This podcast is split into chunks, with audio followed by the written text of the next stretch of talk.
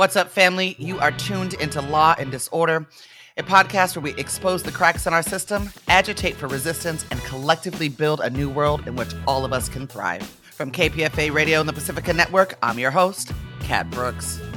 On January 7th, 29 year old Tyre Nichols was pulled over by the Memphis Police Department. By the time the encounter was over, Mr. Nichols would have been beaten, tased, restrained, and transported to a hospital where he would die from his injuries several days later. Now, the Memphis community is bracing itself for both the release of the body cam footage of the incident as well as for charges against the officers involved. We are joined this morning by Amber Sherman, an organizer with Decarcerate Memphis and a member of Black Lives Matter Memphis. She is a native Memphian and a nationally known political strategist, activist, organizer, and host of her own podcast called The Law According to Amber. Good morning, Amber. Good morning, Cat. Thanks so much for joining us.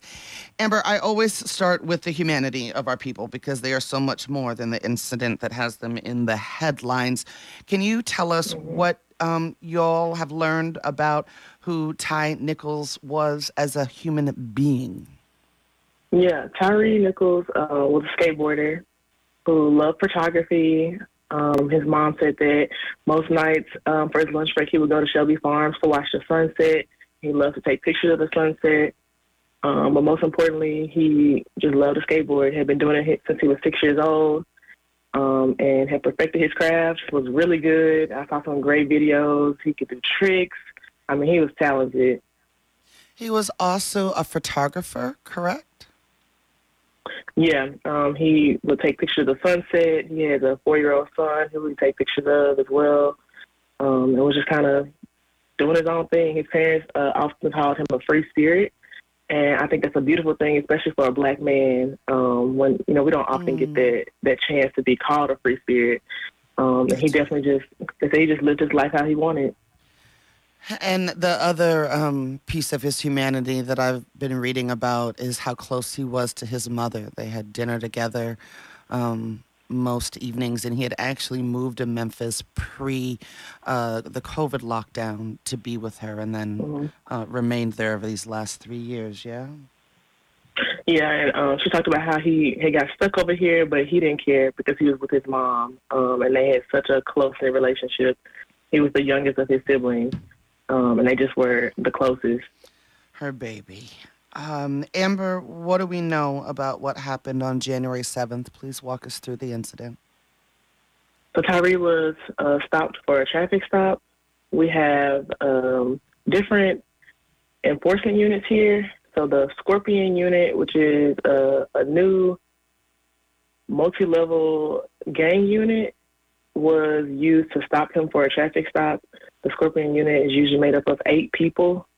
Um, so far, we know that five people were, uh, five, five of the officers were the ones that were attacking him. Um, and then the other three are still being investigated.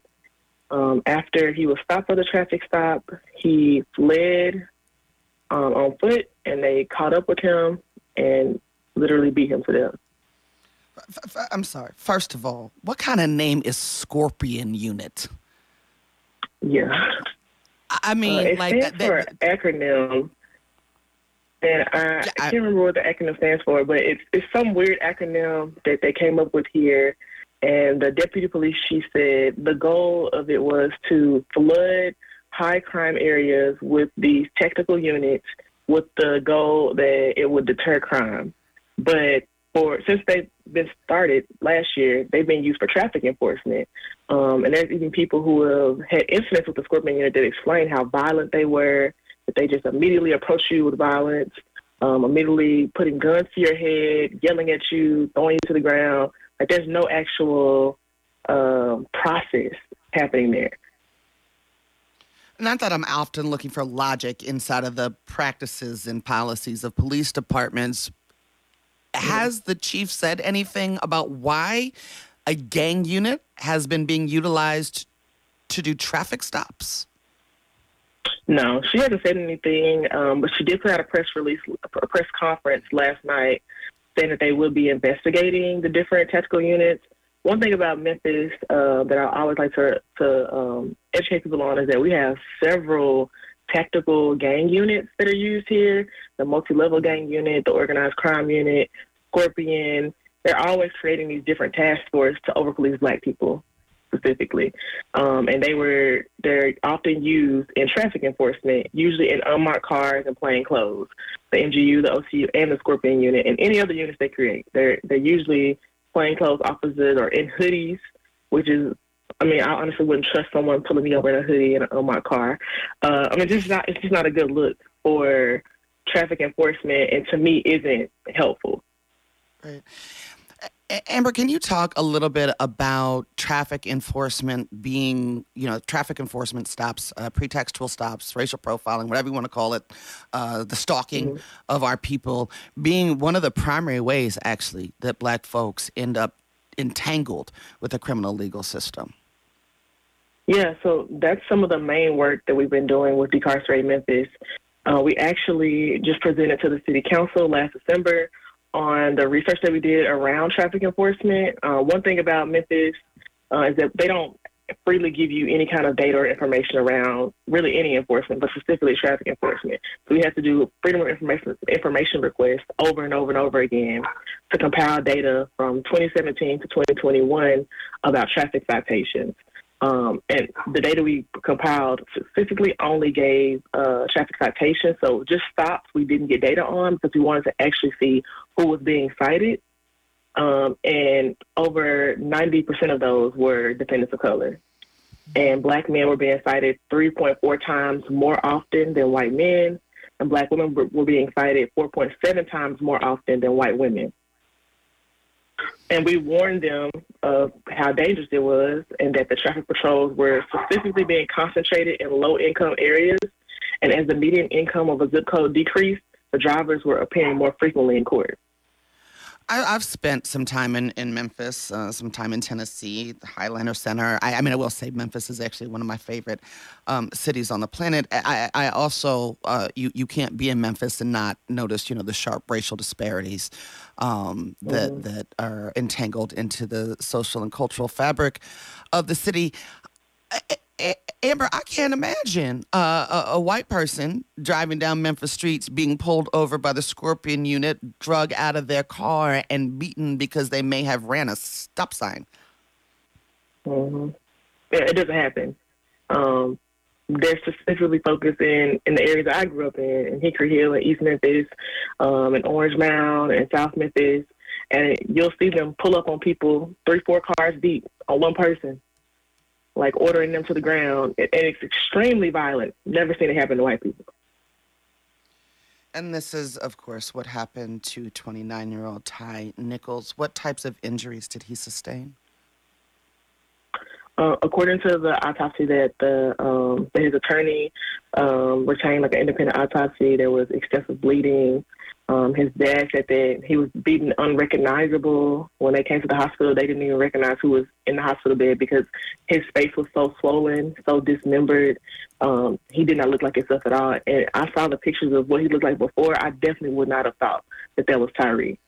I mean, they they just beat him viciously. As the attorney said, they, he was treated like a human pinata, and and you can tell looking at the pictures uh, of him previously before the interaction and in the hospital.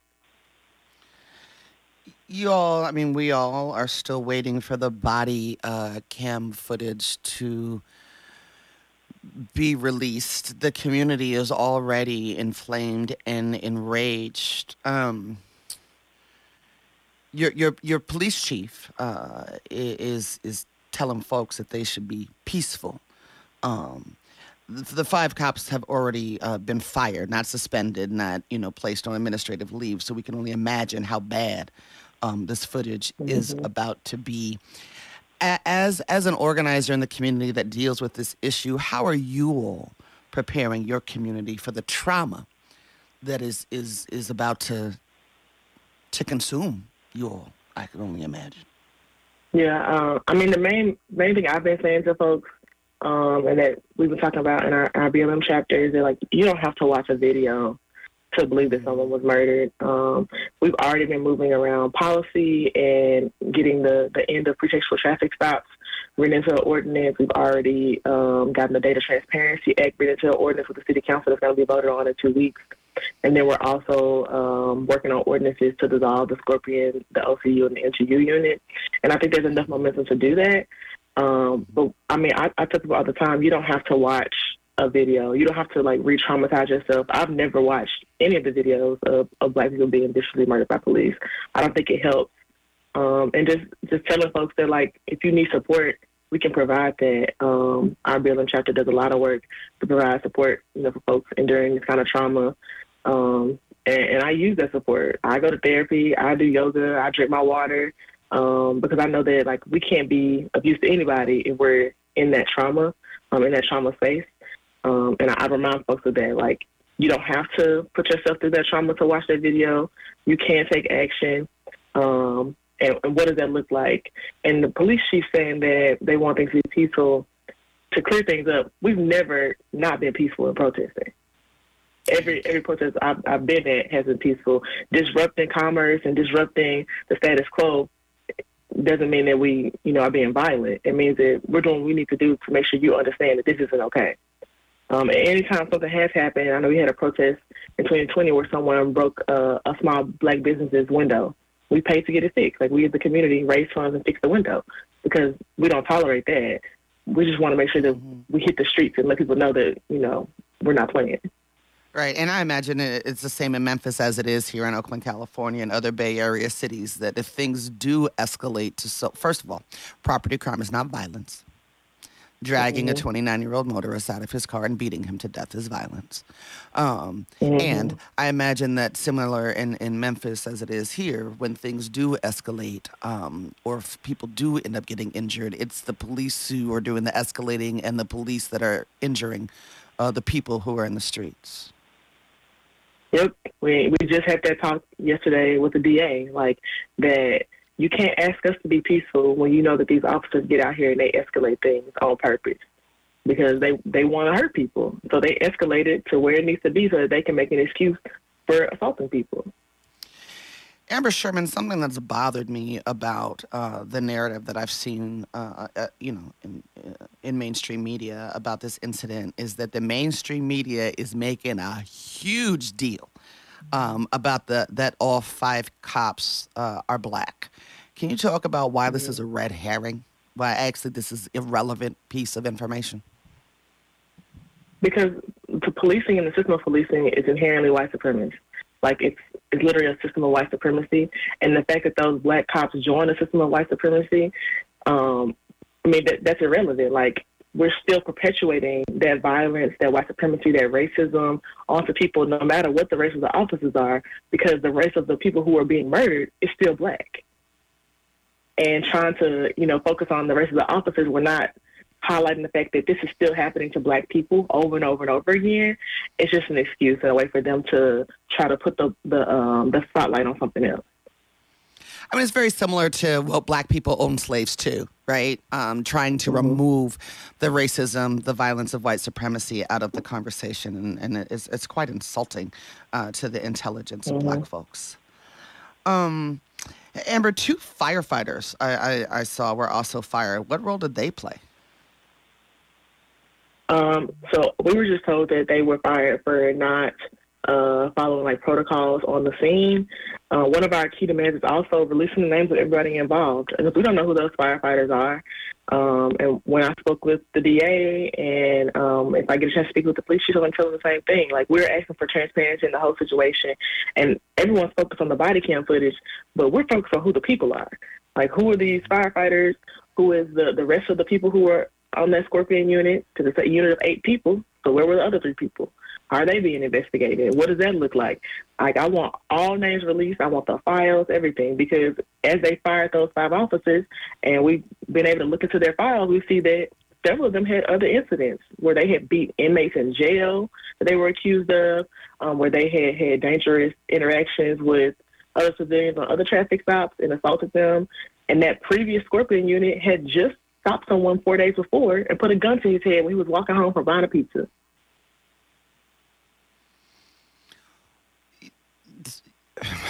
sorry. Uh, d- demands to release the names of everybody involved. What are what are what are the other demands of both community and the family? uh, to charge the, the family wants to charge with capital murder, um, releasing the body cam. Uh, we as a community with um, Official Black Lives Matter Memphis and Decarcerate are asking for the end of pretextual traffic stops, um, ending the use of uh, marked cars and plainclothes officers, and dissolving those multi-level gang units, the different task units that they keep creating to quote unquote uh, decrease crime that literally are only increasing the amount of violence that citizens are enduring. I want to latch on to one of those demands. That's about cops inside of traffic stops. I know we uh, here, the Anti-Police Terror Project, we're getting ready to run a bill at the state level to try to remove police um, from traffic stops. Um, wh- where is that work at in Tennessee? Yeah, so um, we are specifically targeting local government just because I know California is a bit different in the way your government is structured, and y'all have more like a progressive base, and we just don't have that in Tennessee. So we're specifically targeting our, our city council and then also going to be targeting our county commission to end the use of um, police and traffic enforcement as well. Um, and one of those will be coming up soon in the city council, and then we'll be working on the county commission. But our best bet is to, to target those because our city council has a, a Democratic majority, our county commission has a Democratic majority, and it won't be uh, such a, a hard fight for votes.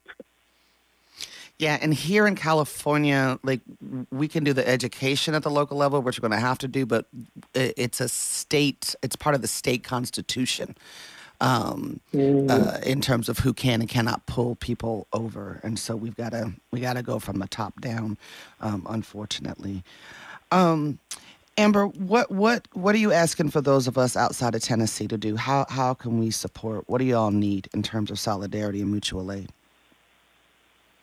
Um, definitely uplifting the demands of the family and, and those that we have at, at, the different orgs that I, I represent, and also um, donating to our, our, bail fund and just sharing um, what like work with that will be the work that we'll be working on um, in the coming weeks because we're going to be doing a lot of like policy movement, a lot of organizing, um, but just supporting us uh, supporting the bail fund and, and, whatever funds aren't used for that will also be used for like therapy and other needs. Um, which is what we normally do, uh, just because it's going to be um, a lot. It's going to be an uproar. yeah.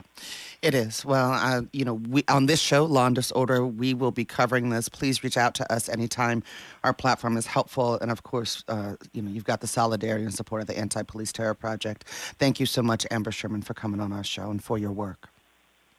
Thank you. I appreciate it. And I've been following the work of the Anti Police Terror Project and been on a few calls with you before. So I really appreciated y'all uh, reaching out and, you know, just the solidarity in general. Yeah. Well, we all we got, sis. You've been listening to Law and Disorder, a podcast where we expose the cracks in our system, agitate for resistance, and collectively build a new world in which all of us can thrive. That's it for this episode, family. You can find more information about topics and guests in this episode's show notes. Law and Disorder is produced at KPFA, that's listener supported radio on the Pacifica Network. The show is produced by Jesse Strauss and hosted by me, Cat Brooks. Our theme music was composed by Steve Raskin of Fort Knox 5. If you like what you heard, please follow us on social media at Law and Dis, that's D I S, and subscribe wherever you listen to podcasts. Feel free to holler at us about something you heard or send us a show idea at law and disorder at kpfa.org. You can also find our content live at 8 a.m. weekdays on KPFA. That's 94.1 FM in the Bay Area. Our show and all of KPFA's programs are funded exclusively by you, the listener. And if you're in a position to support us, please donate today at kpfa.org. Take care of yourself and take care of each other. We all we got, fam.